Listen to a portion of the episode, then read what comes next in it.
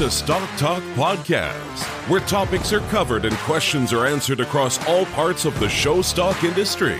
Get ready to learn and laugh with your hosts, Trevor Kirkpatrick and Corey Edge. We got some cattle talk this time, Mr. Edge. Yes, we do. And the man on the microphone is Mr. Cody Sankey himself, a guy that travels all over the uh, the country doing his thing. So in Argentina, as we learned. Yes, yes. So uh, we'll get to that in just a moment. But as you know, if you're bored in quarantine and uh, the recent home arrest, as I like to say, but the lockdown that have been put into place, one thing that I've been doing, Corey, is uh, reliving the moments with Walton Webcasting.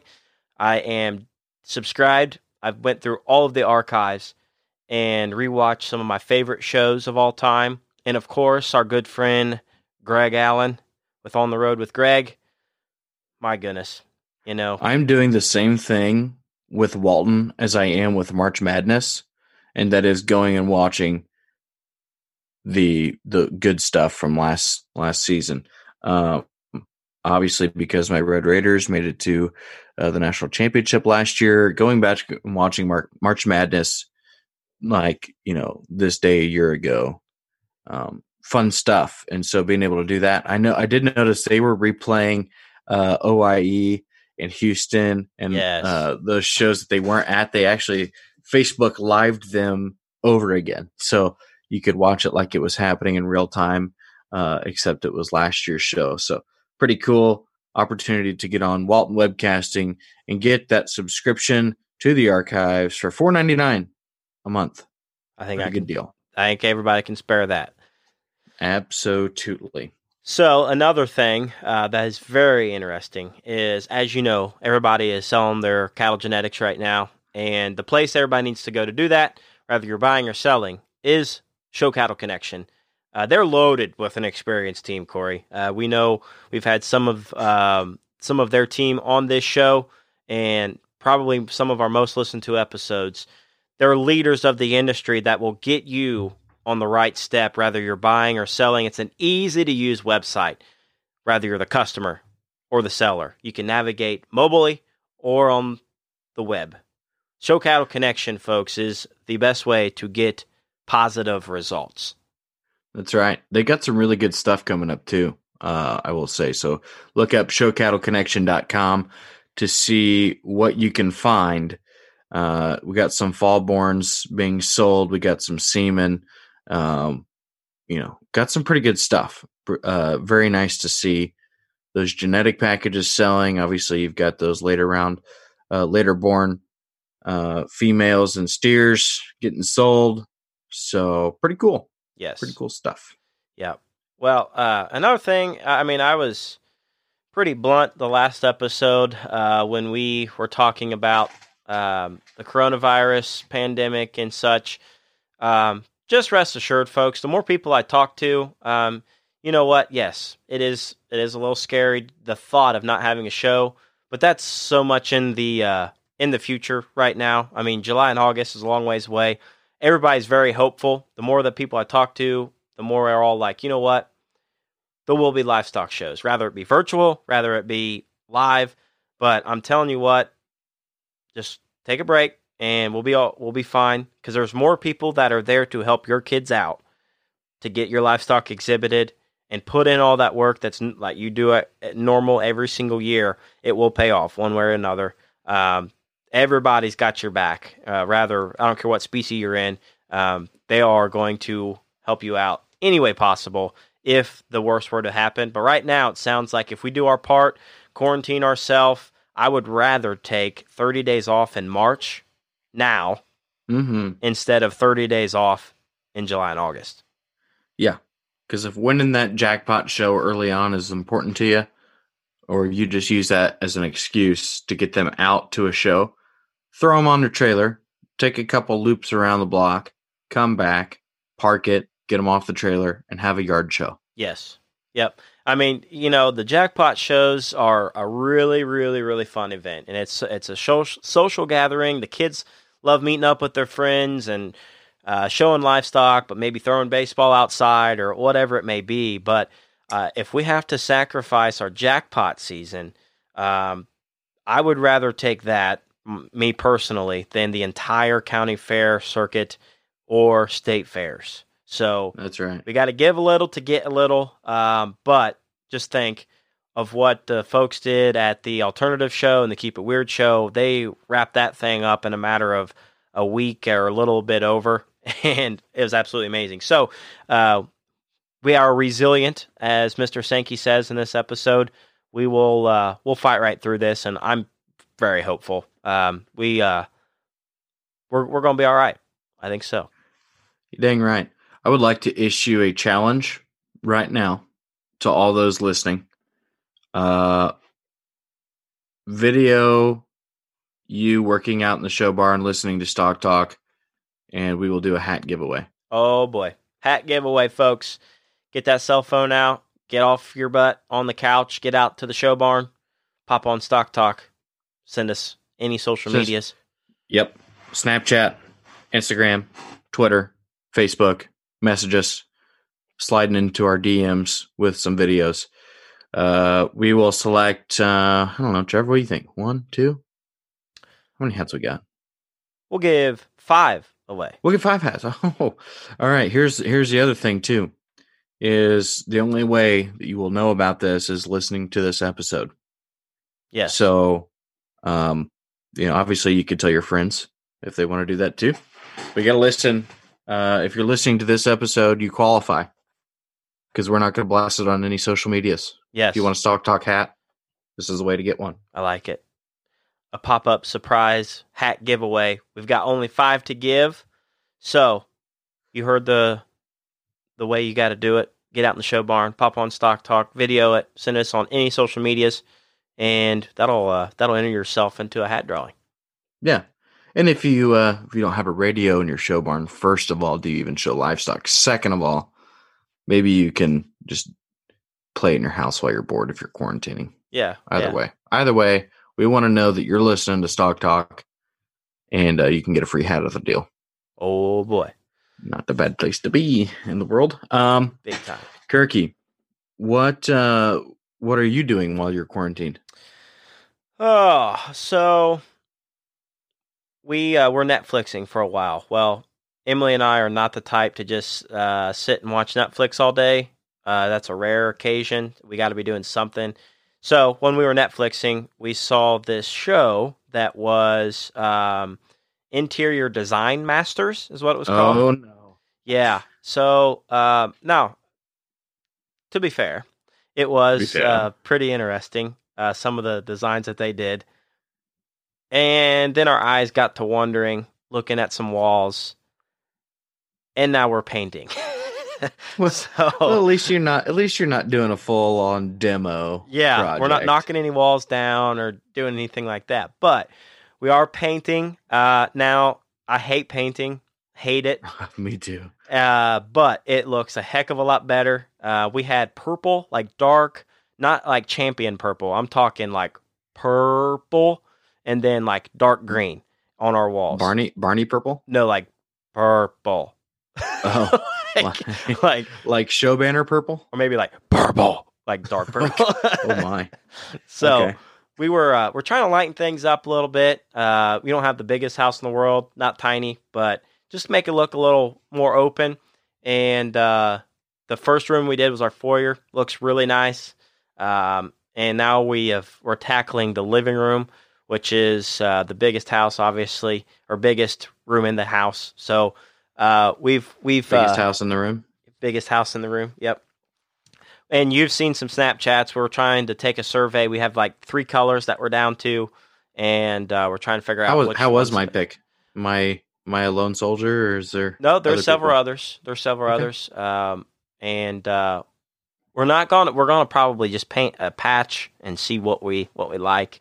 Sit on it for Yeah. a couple weeks and then uh, move forward. So, you know, the quarantine thing is uh, a kind of a blessing in disguise. I get to do a lot of things on the uh, the computer in the office. Uh, talk to a lot of people on the phone. Uh, things that I probably couldn't do when I was out and about traveling.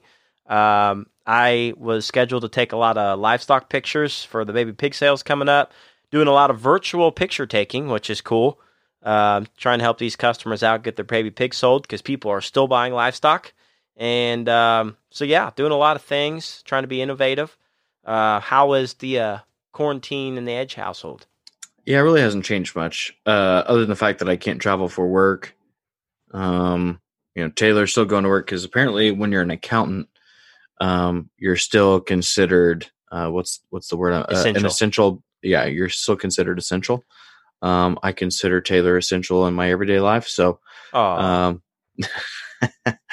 uh, man, what uh, I'm just gonna say, these accountants right now, holy cow! Like, I know you live with one, but you got to be kind of stressed. It's tax time plus all of this stuff that's happening. It is crazy as if it already wasn't this time of year in previous years. No doubt about it. No doubt about so, it. So, power to you, uh, accountants, CPAs out there, um, and obviously our our stock show people. But yeah, so yeah, we're uh, we're still grinding. Like I uh, like I say later in the episode, uh, had an online sale on Monday, um, and guess what? Sheep still sold. So yeah. That's a positive feeling. Gotta love it. Love it. Love it. Well, Corey Edge, you got a big job to do to introduce a big name in our industry. So let's hit him with it. Folks, Trevor said this earlier, but it's so true.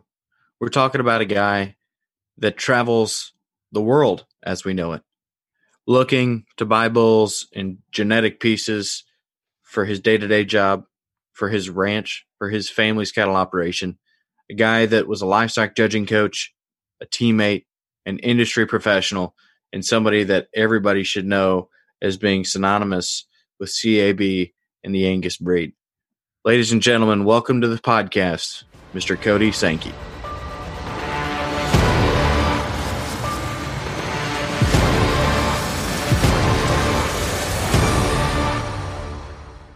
All right. Well, uh, thanks for joining us. It's a crazy time, but uh, cows need fed and bread, right? So, uh, hey, business as usual on that end. So, thanks for joining us, man. And uh, just tell us a little bit about yourself and where you're from and what you do for a living.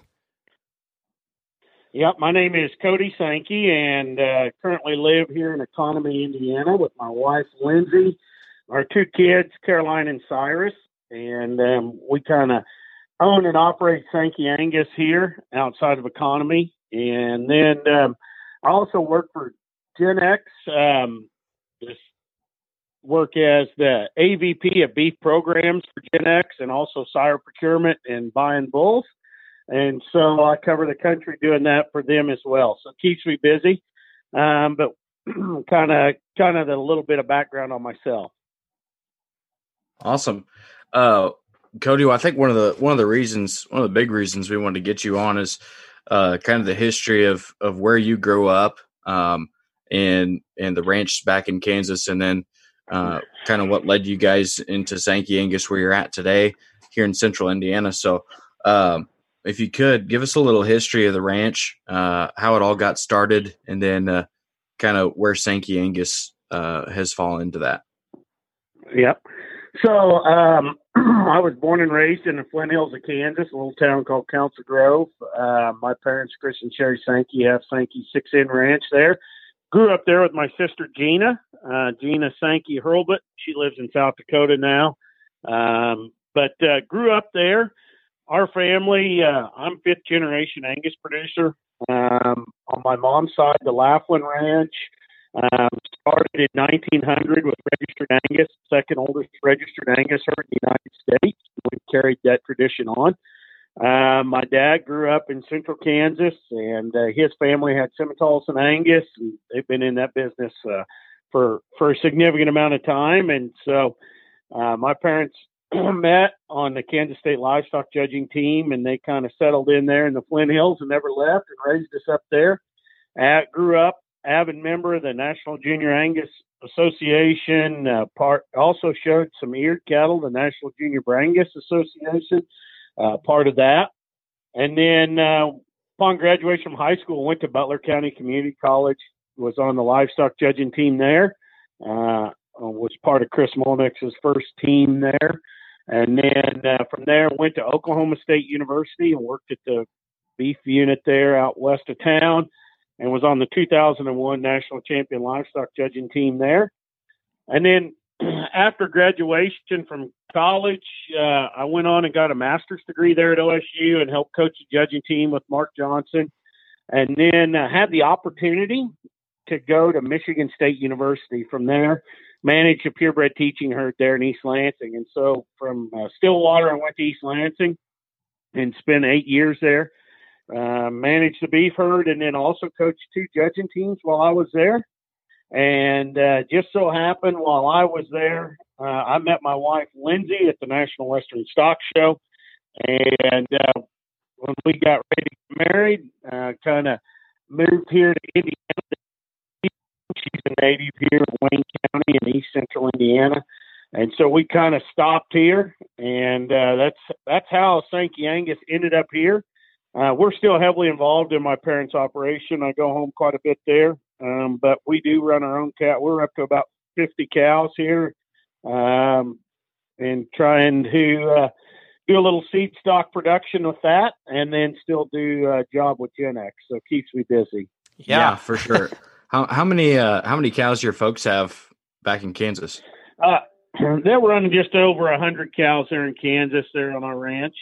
Okay. So, both both the Angus and Brangus too down there. Yep, but majority be Angus, and then they do have a few Brangus cows there. Uh, still uh, actively involved in that. That's kind of my mom's project. Her her side hustle. I always jokingly call it. Uh, she's pretty good at it and raises some pretty good ones. But uh, she's she's been pretty successful at it. Well, I'd say, and, and a man that's been all over the country and his his history from Stillwater to up in Michigan, Kansas, and now Indiana. Uh, touch a little bit on what those cattle look like in, in a, from a regional standpoint, and maybe how uh, you've managed them differently uh, in the South, and the Midwest, and West. Yeah, well, it definitely there's some uh, definite differences in how livestock are managed and how things are handled. You know, out west, uh, maintenance is a little lower. Uh, calving eat or uh, calving time comes a little easier. The cows get on pasture. Uh, you're working a little more with warm season grasses. Um, you know those cattle um, do a, make it a life a little easier out there as you come east into Michigan and Indiana. You're calving in the winter in barns. Uh, you got a lot more fescue and cool season. Uh, require a lot more maintenance. Uh, there's a little more feed involved to managing cattle back here, and probably uh, the most noticeable difference between raising cattle east of the Mississippi River versus west of it is the depth of the mud. Mm-hmm. And uh, it is a whole lot deeper. Uh, here, there is no bottom, I don't think. Um, and muck boots often required on in raising cattle back here. Yes, maybe waders no at some point. yeah, very much. Yeah, this uh this this winter and spring has been just uh ridiculous start as far as moisture goes up here. Um, so I, am sure you probably envy uh, your folks out in Kansas and down uh, friends in Oklahoma. So um, one of the things too that I thought uh, would kind of be interesting to talk about is is some of your guys' cow families um, and maybe some of those herd sires you guys have raised that have influenced your program and and others you talked about seed stock production and and uh, trying to trying to get some of that accomplished here in Indiana. So, um, kind of what were some of those cow families and, and maybe what influenced some of those breeding decisions? Yeah, so we've been been at it a long time. We've got a lot of tried and true um, cow families that, that have worked well for us. Uh, you know, as we study across the uh, what's worked for us and what hasn't worked for us, uh, there's always something new new and exciting that comes down the line. It seems like, but you know, we try and stick to raising cattle and have high quality phenotype. Uh, we place some emphasis on production traits uh, as far as uh, weaning and yearling growth ratios. You know, we we pay attention to EPDs because our bull market requires it, and uh, we just try and create the cattle that uh, cover all the bases. And uh, you know, our family's been fortunate enough. Uh, We've won the National Western twice with two bulls that we raised that were born and raised on our place.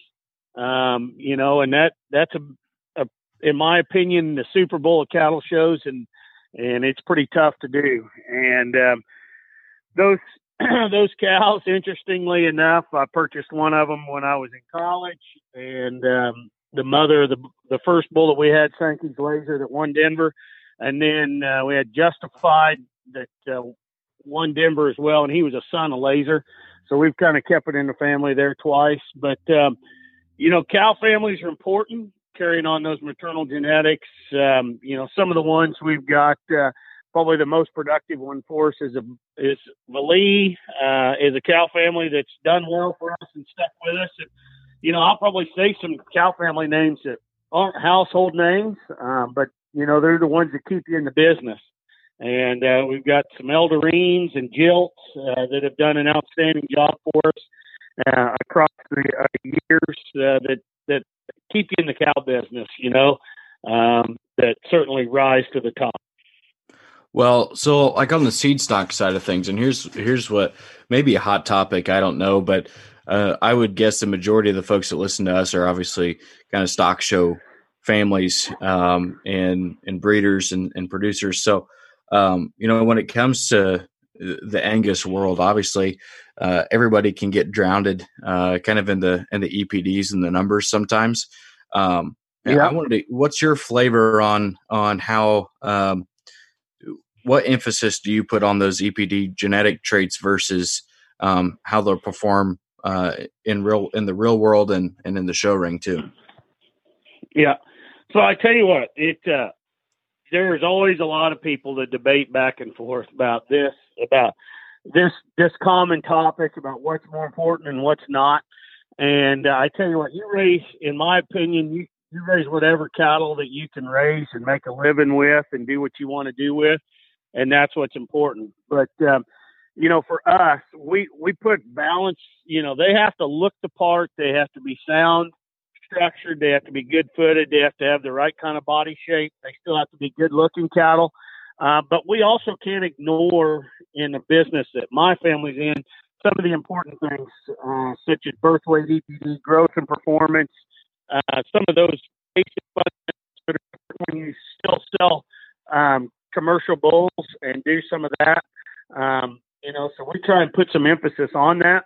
From our standpoint, we try and raise the most balanced uh, animal out there that we take in. We kind of look at it like uh, a three legs on a stool. We believe phenotype, we believe in pedigree, and we believe in EPDs and performance information. And we believe it takes all three of those legs to make that stool stand up strong. And uh, so that's kind of what we try and do when we breed our cattle. Yeah, that's uh, that's always been interesting to me is that finding that balance and uh, obviously your cow families have been uh, your strong stay with some of the bulls that you've created, but uh, you know I'm sure they're backed by by a good set of numbers as well. So you know it almost happens when when there's good cattle backed by good numbers, uh, they, they're just quality livestock all the way around.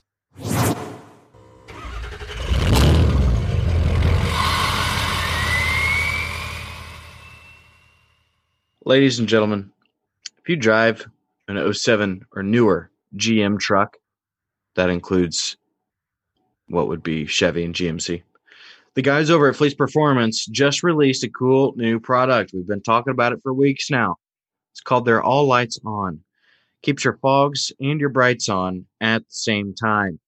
If you're like us and spend plenty of nights in the fields or driving to drop livestock off, trying to see this is the best 20 bucks you'll ever spend. Promise. Check out their website and learn more at www.fleeceperformance.com. That's F L E E C E performance.com. Use promo code STOCK10, S T O C K 10, and get 10% off. 10% off 20 bucks may not seem like a lot, but it will if you spend 200 bucks.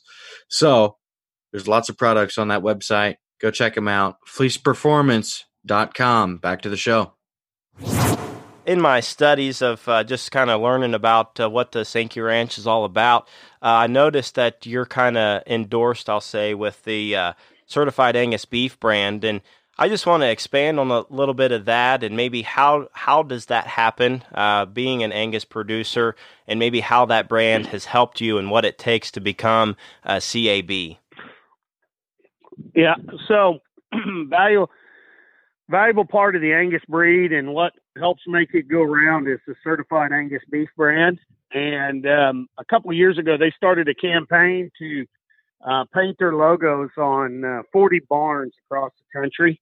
And um, fortunate enough, our family, um, my in South Dakota, parents in Kansas, and I'm here in Indiana, we were all selected to to get that painted on there. And um, you know, that's kind of how uh, our involvement directly with certified Angus beef has been, and we've kind of become, um, you know, tried to be a spokesperson for the brand uh, in our community and uh, with folks that maybe uh, are are folks that live in town that maybe don't understand exactly what it is. But uh, Certified Angus Beef brand is a branded beef program created at the American Angus Association uh, many years ago to help drive demand for uh, Angus bulls. Uh, begin and single-handedly, in my opinion, the certified Angus beef brand has turned the industry black um, because the initial qualifications to qualify for it, um, you had to be 51% black-hided, and so the easiest way is black's dominant, and when you're the black breed, uh, that that tends to happen overnight pretty fast, and so that happened, and then you know there's 10 uh, certifications of quality that those carcasses have to pass as they go through the production chain uh, to make sure they qualify for certified Angus beef. And so um, you see it in your restaurant stores. You know, it's more it's more than just uh, calling it Angus. You, you have to, you know, it's the certified Angus beef brand. And it's created a high quality product. It's demanded across the industry, and ultimately added value to a lot of a lot of producers. Yeah, it's always. I mean, it's kind of cool though. Uh, CAB is actually in Wooster, Ohio, and pass it all the time, and uh, you know you see it everywhere. It's not just obviously Ohio, and uh, and, you know I looked at uh, some of the things you guys were doing, and that that emblem is painted on the barn, and I just wanted to kind of get your thoughts on that because I thought that was so cool that uh, it's just a nationally known brand that had a select few barns that they wanted to represent, and and you were one of them, and I know what kind of work goes into producing a quality product, let alone a CAB. So uh, that's fascinating. I mean, I, I think uh, I wanted our listeners to kind of understand what it what it really takes to be CAB and and maybe some of that behind it. So just a little tidbit, Corey, but not on our outline. Figured I just kind of throw it out it. there. No, yeah. well, the the the unique part about. Oh, go ahead. No, I just if you uh, you know for those who want to know more about it, the Certified Angus Beef website provides all the, the specifics on it.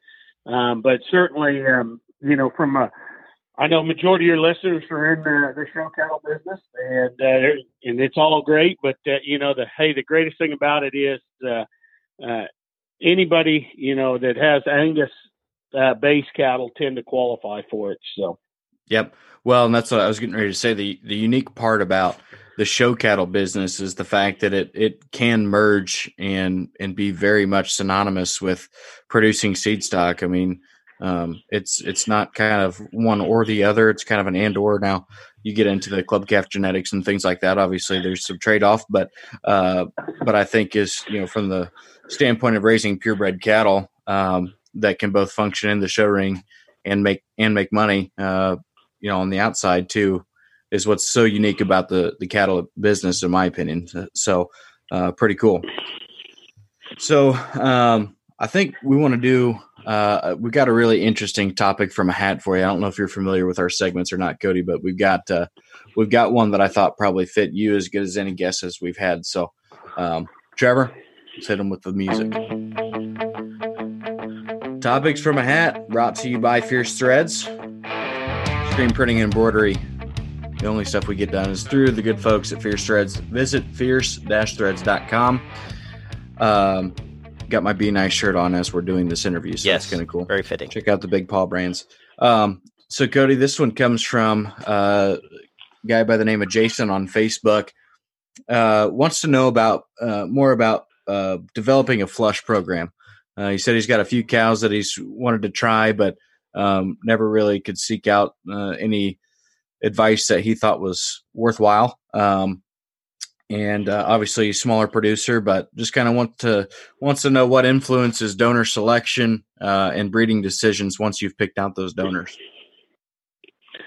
Yeah, my advice on donor selection is it you know you want to make sure that the cow that you select or cows are worthy of the process and i know that seems pretty simple but there's a lot of money involved in this and it's real easy to say man just because everybody's flushing a cow i need to flush a cow but i think you have to be honest with yourself and say are my do I have one, two, five, ten, whatever number cows that are worthy of the process?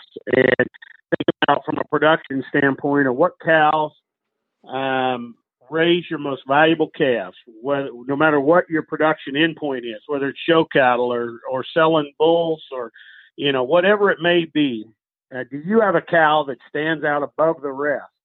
uh, from making you the most money that you would wish you could propagate more than just one calf a year out of.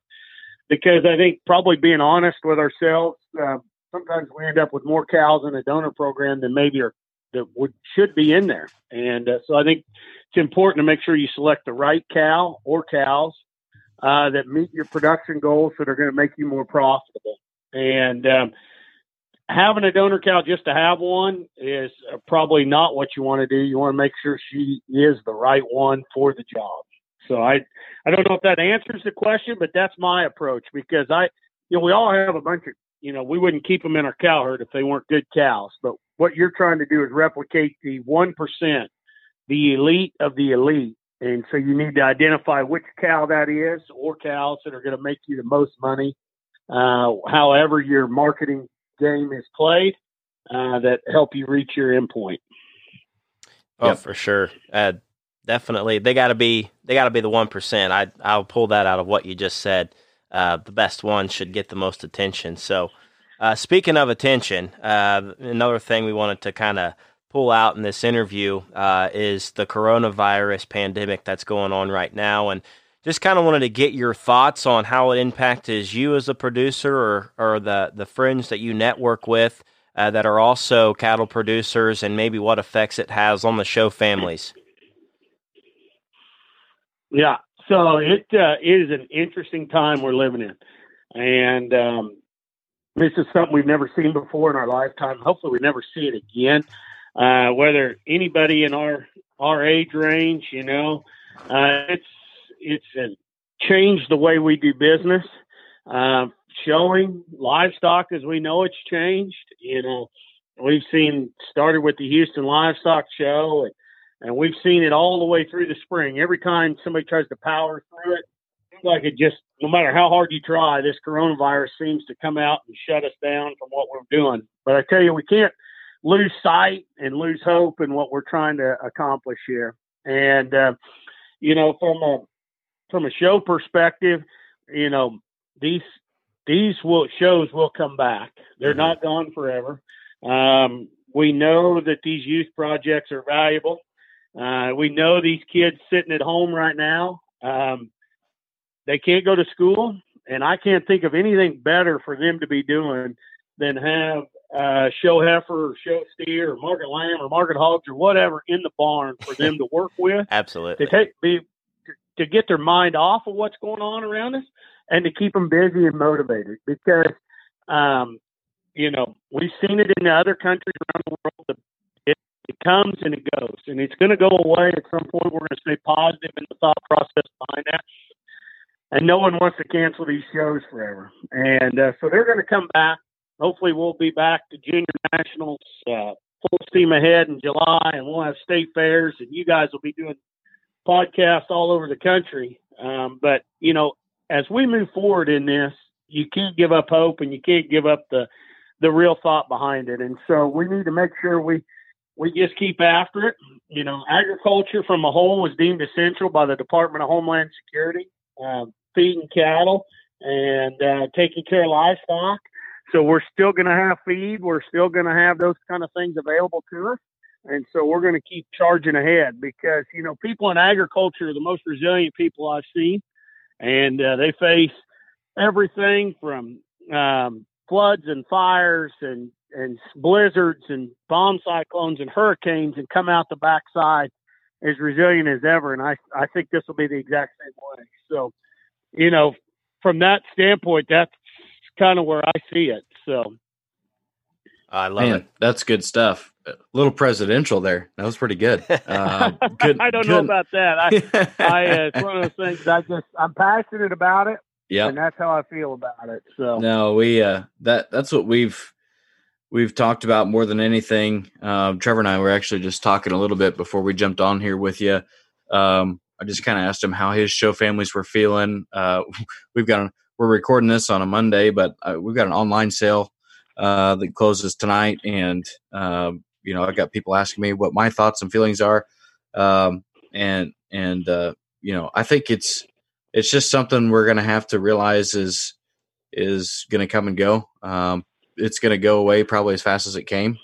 Um, and, and even if it doesn't, we will work hard enough to make sure that uh, these kids and, and these producers are taken care of. So, Yeah, yeah, my- and you know, from I from a cattle perspective, where we see a lot of folks having uh, female sales right now online and live, and and uh, bull sales are going on.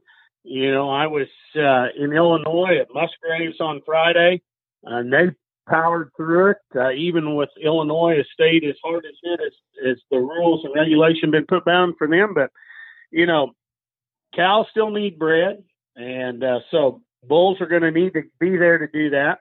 On these fall born sales, you know, we can show fall borns again next summer, and so I wouldn't be afraid of getting one of those um, because you know what, at state fairs in, in our state in Indiana at Hoosier Beef Congress, you can still show fall borns.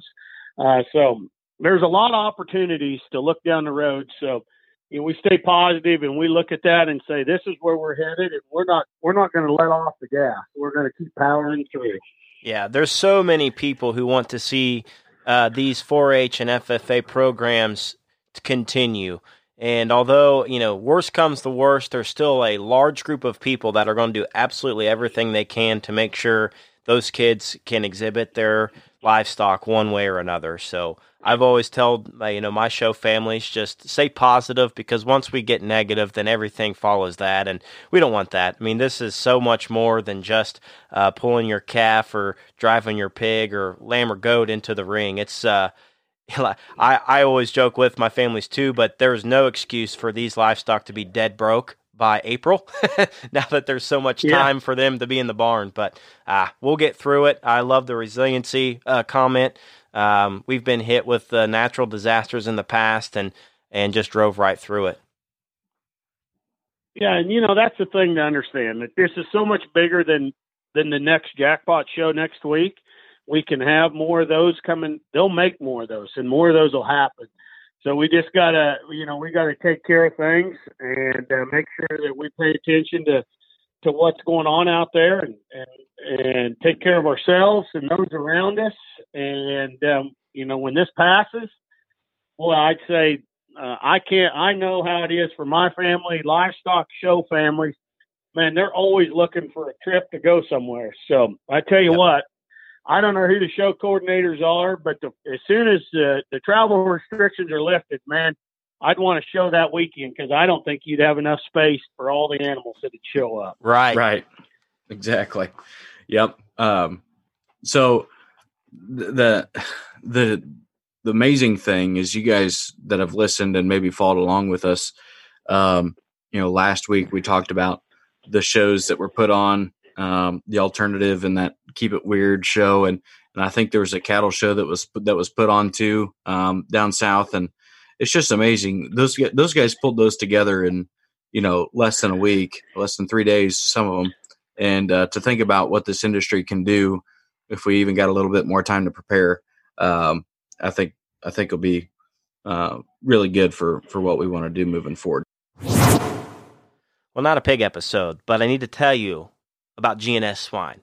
Folks, he was our guest last week, and that is when I checked out the set that is selling tomorrow on showpig.com. There's about a hundred crossbreds sired by Goosebumps, Breaking Rules, Gorilla, Calling Card, Checkmate, In-Game, HMB 71, Ace, and Solo Cup. These are incredible. I mean, big time, state fair caliber, win your county fair type crossbreds. Now, he had to move it online, as you know, with all the craziness going on, but it's tomorrow, folks. GNS Swine. Get a hold of Garrett and he will lead you in the right direction. I'm telling you, it's worth your time. There are those late December, January crossbreds at GNS Swine selling tomorrow on showpig.com. The 26th. Your day to day, Cody, is uh, at Genex, as you said earlier. Um, tell us a little bit more about that. Um, and then uh, on top of that, kind of explain uh, where you think where you think or where you see the the cattle genetic business going. Yeah, so uh, my job at Genex Beef, um, from a sire procurement standpoint, is uh, travel the countryside uh, all across America and source bulls that we can put into our lineup that we can sell semen on. And we cover all kinds of variety of, of markets. Um, we, you know, whether we're selling uh, commercial heifer semen, so we're buying bulls that are calving ease with commercial intrates that, that go into large breeding projects of 500, 1,000, or 2,000 heifers across the country. Or we're buying bulls to sell semen into seed stock herds, or we're buying show cattle. So we or bulls to raise show cattle. We we cover all the bases. Um, you know, and and just in my short time here at Genex, um, the the genetic world is it's changing rapidly, and how fast things progress and move forward. And um, you know, I don't. It'd be hard to say where you see it going.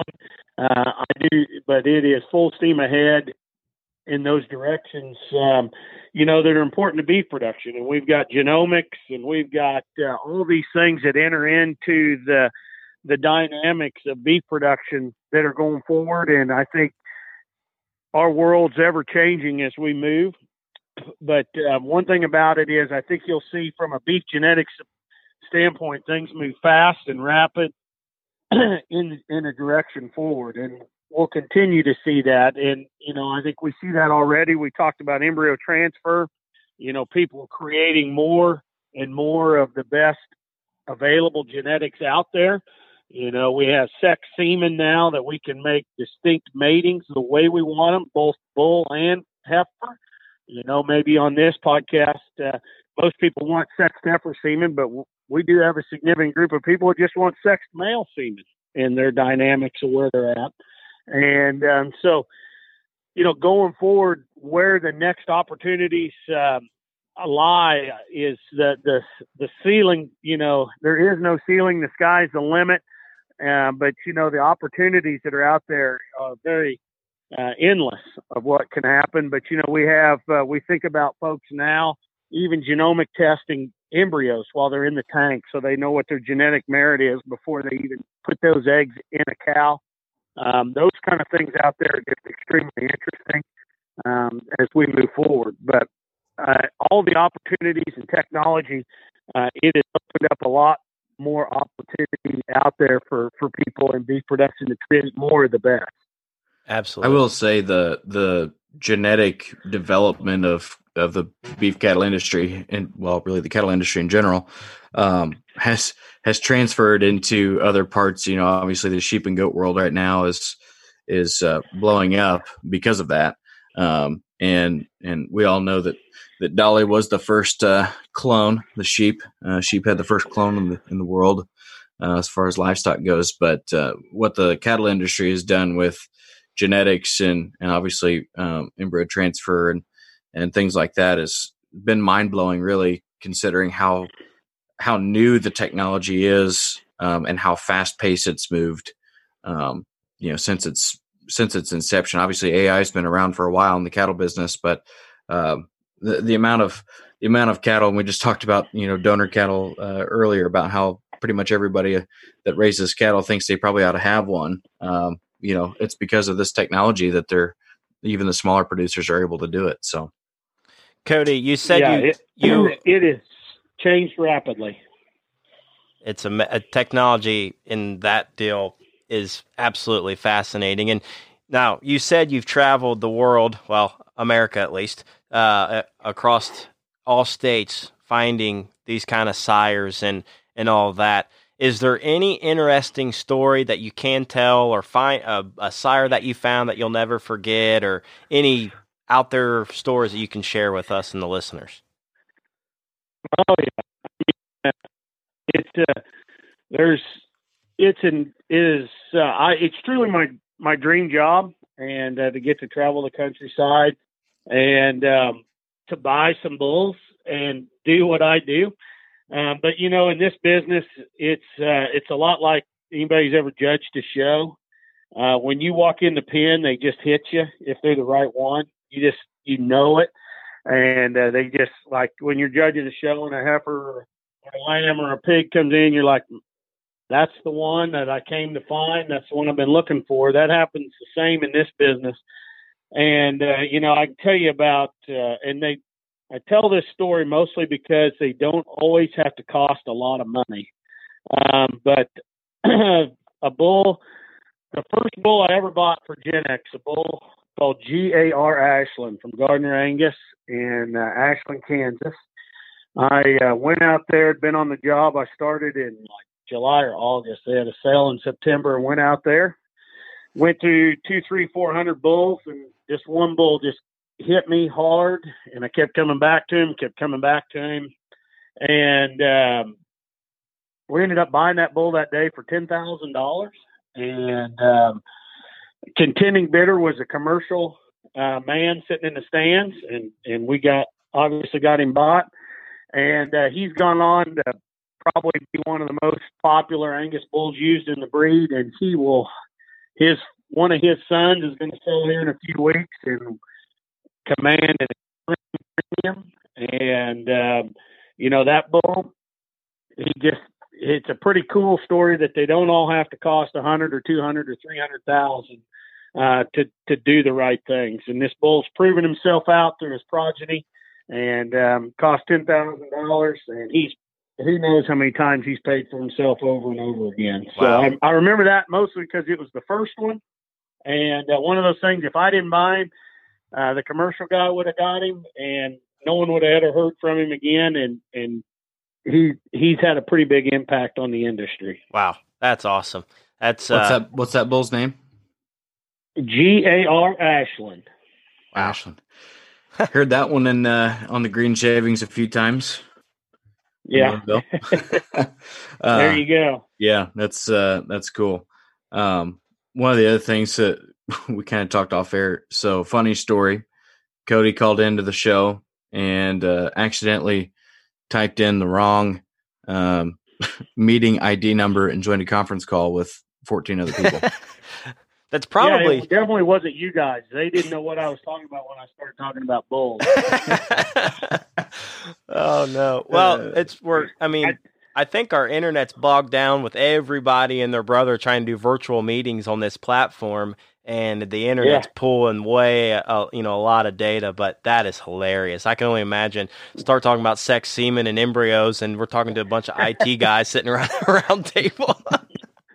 Well, I couldn't figure out. I didn't hear you guys on there, and uh, 14 other people. I didn't think we were having that many on the call, but uh, I do. Uh, oh, and I, I tell you, I got one more story for you on a bull that was bought. Um, you want an interesting story? A bull that is popular in the. Uh, you'll see he's sired some winners in the show world, so some of your folks may have heard about him. Uh, but a bull by the name of Stevenson Turning Point, and um, been successfully campaigned uh, down there at Conley Cattle in Oklahoma. They sold a lot of winners on him.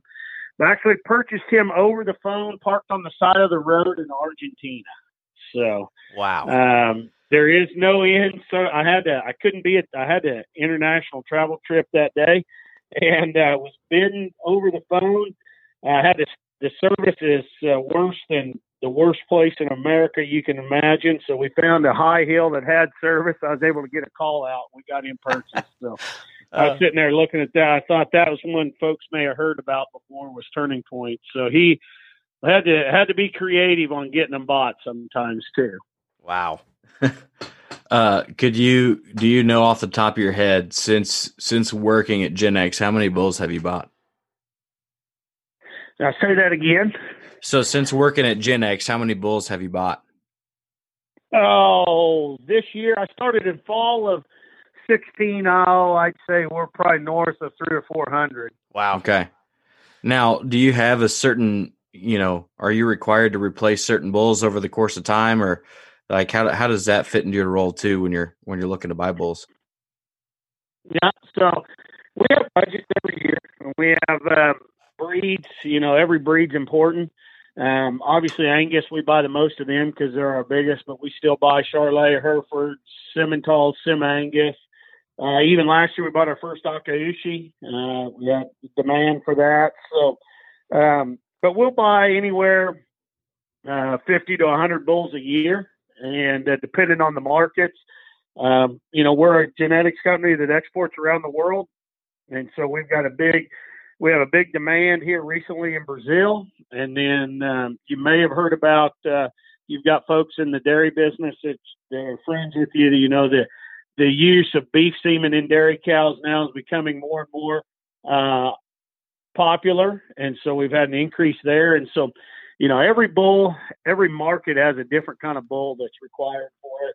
Uh, it's hard to buy just one bull to meet one to cover all the bases for a couple of reasons. One, because beef bulls won't make enough semen to, to cover all the bases, so you need multiples. And um, each market has their own specifics. So uh, everybody kind of has their own uh, traits that they like to select for. Right, right. Diverse portfolio is always important in any breeding program, as I like to say. Mm-hmm. Um, kind of very much so kind of uh, at least in the cattle world when it comes to show sheep we just stack them things up as tight as we can get them um, uh, so uh, trevor i stuck you with the last question i'm not not mad about it well have we done our uh, social media smash yet well we have not we probably should do that this is one of my favorites social smash all right. Social Smash brought to you by Brad Halford. Cannot forget about our good friends there in Kokomo, Indiana. Give Brad or Baxter Hal a call. They'll get you set up in the nice new diesel truck that you're going to need. Because if you're not hauling to a show, you're going to be hauling to a sale barn. So you might as well have a nice truck to get you there and won't break down. That's right. That was a joke. We're not. We're going to have show still. Okay. anyway, uh, so, Cody, we use this segment to talk about uh, our social media pet peeves. And if you don't have a social media pet peeve, uh, an industry one would be good. And given your background as a former judging coach uh, in today's world, I'm sure you can come up with a few. Yeah, that's actually uh, a pretty easy one for me. So I will uh, I'll, I probably got two or three pet peeves, but my number one right now in the in the world we live in is um, the judge bashing that can go on on social media. Um, people, you know, getting upset just because they don't win a show, and then trying to to draw conclusions on where it's going. Because I said, you know, a lot of times, um, no matter what species you are, these folks are asked to come in and and and give their honest opinion. And you know, we still have to remember this is a subjective evaluation. If you if you don't like it, you better go to horse racing or some t- sort of timed event. But um, you know, uh, it is one man or one woman's opinion, and and I'm as passionate and as competitive as the next person. Um, and it is easy to get caught up, but someone we have to step back and say, you know, that person that was their take on that day, but you know, we're gonna we're gonna if we keep doing and and people keep saying and doing some of the things that they do that are that are not the nicest, uh, I think we're to see a, a pushback from people who want to be a part of judging shows and doing some of this if they don't do anything but get criticized for what their opinion was on that day. And um, you know, there is within bounds the right and wrong way to do this, but you know, whether you like big stout cows or you like the little pretty cows, it doesn't matter. That's your opinion that day. And I think we have to be more willing to accept other people's opinions in the in the show world and make sure that uh, we're we're not just bashing uh, everybody just because they didn't win a show that day. It, it gets frustrating to me um, because you know it's it is a great event and there's not a better way to raise young kids in is in youth and livestock, but uh, we want to make sure we do it the right way.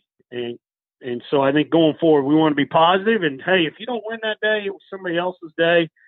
Uh, guess what? There'll be another one next weekend. There always is, and there'll be a new judge with a new opinion that maybe fits yours a little closer. So I think that's one of my pet peeves. The other is um, boy, the the terminology that gets used in today's livestock world, I'm I'm a little old school, but I like to make sure it's still relevant. That the terms that we use about livestock uh, while we're judging shows, uh, that we're there to discuss the, the livestock and the and the kids that are involved in it. And we're not there to draw attention to ourselves as judges, um, because we're there for the kids and the cattle. We're not there because we're trying to be cool ourselves as judges and what's the next coolest term we can come up with uh, to sound trendy and cool on the microphone. So mm-hmm. I don't know. Maybe I'm old school, uh, but that that those are some of the ones that get me where we're at today in the livestock show world. Oh, I love well, it. To your, to your first point, if if this if being scared of not having shows doesn't make you want to take a care. I'd show to freaking, you know, Joe Schmo on the side of the road if he can place four animals as long as we get to have a show.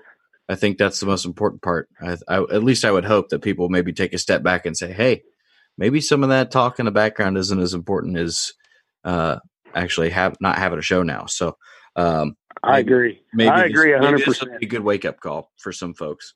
And the uh, terminology thing is is uh, I'm on board with both 100. percent But as soon as uh, an evaluator starts thinking about themselves when they're on the microphone, that evaluator probably doesn't need to have a microphone in his his or her hand again. Uh, you know, like yeah. you said, just talk to livestock like they are coming at you, and instead of trying to think outside the box too much. You know, you don't want you want to be uh, entertaining to a certain extent, but be entertaining about how accurate you are, not uh, how fancy you need to be. That is that's a great pet peeve. Yeah, I, I agree with that. hundred no one wants to hear a boring person give reason, uh, but we don't need to talk about stuff that's irrelevant to the industry that the animal is involved in just because we're cool in what we're saying. Yep. Oh, I totally agree. Well, um, we appreciate your time so far. We're going to leave you uh, with one more question, and uh, we're doing this to all of our guests in our second season here. And that question is: What lessons has the stock show industry taught you? Um, hard work, determination, um, never giving up on your goals. Um, just because uh, you maybe uh, don't didn't come from uh, a background relevant to where you want to be doesn't mean you can't succeed in the industry. And I tell you what, I mean, be involved in the National Junior Angus Association, National Junior Angus Association, uh, shaped me for where I am today and the opportunities my parents, you know, I think about now and how many miles we traveled in a pickup going to shows and livestock events, and it is. I, I can't even begin to count where all we went and what all we did, but it was because of that family time in that vehicle with my parents and my sister, and the hard work and efforts that put in. And sure, we didn't win every time, and probably lost more than we ever won, but it it just showed me how close this industry is and showed me that if you work hard and never give up, you can achieve whatever you want. And, um, you know, and the friendships that I made uh, still to this day are as valuable as anything else I have uh, in this industry. The folks that I interacted with at all those shows and all those events, I still talk to on a daily basis. Yeah, man, I couldn't agree more. Um, if you're not working hard on one day, you probably just lost a day compared to everybody else. And like you said before, I'm just as competitive as anybody. And man, that alone should fire me up to just work hard as the next person. And the friends, the friend comment, and the the connections we've made. Holy cow! Well, well, uh, that's awesome stuff. And um, stay healthy out there. I know it's kind of a wild time, and uh, uh, you know, I I really appreciate you open up your mind and uh, just talking a little bit to us uh, today, and uh, we'll uh, get this out there for the listeners. And I'm anxious to see, but we really appreciate it, Cody. Hey, and I'm I'm putting my name on the list when we have the next junior beef show, whether it's the National Junior Angus Show, the Indiana State Fair. I'm coming back with you guys. We're going to talk about how good it is on the backside. So you Dang just put right. me down. All right, excellent. That sounds good. Yeah, we're. Uh, I don't know what uh, I don't know what you guys have have been talking about, but Trevor and I and others have been discussing a a uh, plan B if some of these shows don't happen already, and I, I think that conversation's kind of been going on in other circles as well. So you know, whatever I can do to help, fellas, you let me know. You bet. Thanks, Cody. What a guy. Bunch of positivity coming from another incredible cattle producer this time. Uh, but I love the the passion that he brings to the table when it comes uh, to the craziness that we're experiencing right now. But Corey, I'm telling you, Cody Sankey uh, is another another guest that I know would have our back and the industry's back, no matter what decisions are made. No doubt. I saw Cody uh, a few months back at the Umbarger dealer meeting.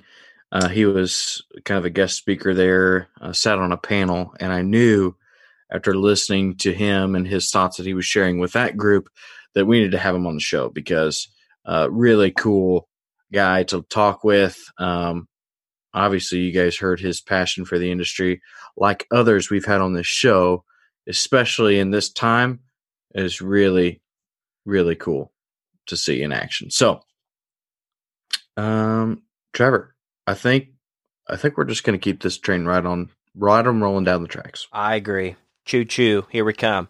Uh, obviously, you guys are incredible. Uh, you know the drill. Follow us on on Facebook, Instagram, Twitter, Snapchat. Who knows? We may have a TikTok before the week's over with. Uh, may get uh, may get Stock the Talk TikTok. Stock Talk TikTok going now that that's a thing.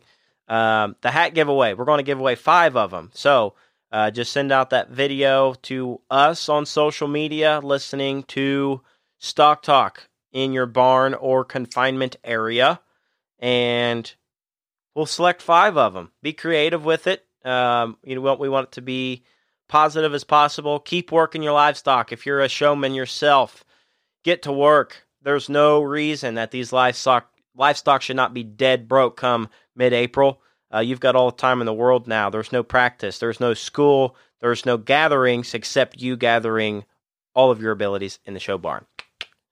You dang right.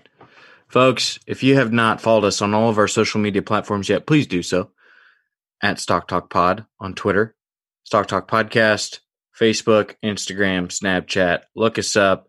Uh, if you need to get a hold of me and Trevor, our phone numbers are available somewhere on the internet. I'm sure you can find it. Yes, or just Um, message us if you would like to chat through something. Yes, yes. Uh, we know we've got some people with some great ideas uh, on some alternatives if this COVID thing really uh, eliminates some more stuff. We are uh, optimistic that it won't, but in the event that it does, we do know that there's people coming up with some ideas right now, um, including us. But we are, are not going to share those because we don't think we're going to need to. I hope not. And second of all, please visit stocktalk-podcast.com. All of our episodes are there. You can rate us on Apple Podcasts. We'd appreciate five. If you want to give us four, we won't be mad about you. If you give it three, maybe consider sending us a message and telling us how we can do better. Yes. So we love each and every one of you. And um, we promise we're getting new merch soon. We promise. We just, uh, we're trying to come up with some cool new designs instead of just the Stock Talk logo, which we love, but we want to make sure that you guys are getting some cool apparel to sport while you're confined in your home. every everything into account. We'll get there. Absolutely promise. Guys, we say it every week, but honestly, we love each and every one of you. Stay healthy, stay resilient. This has been another edition of Stock Talk.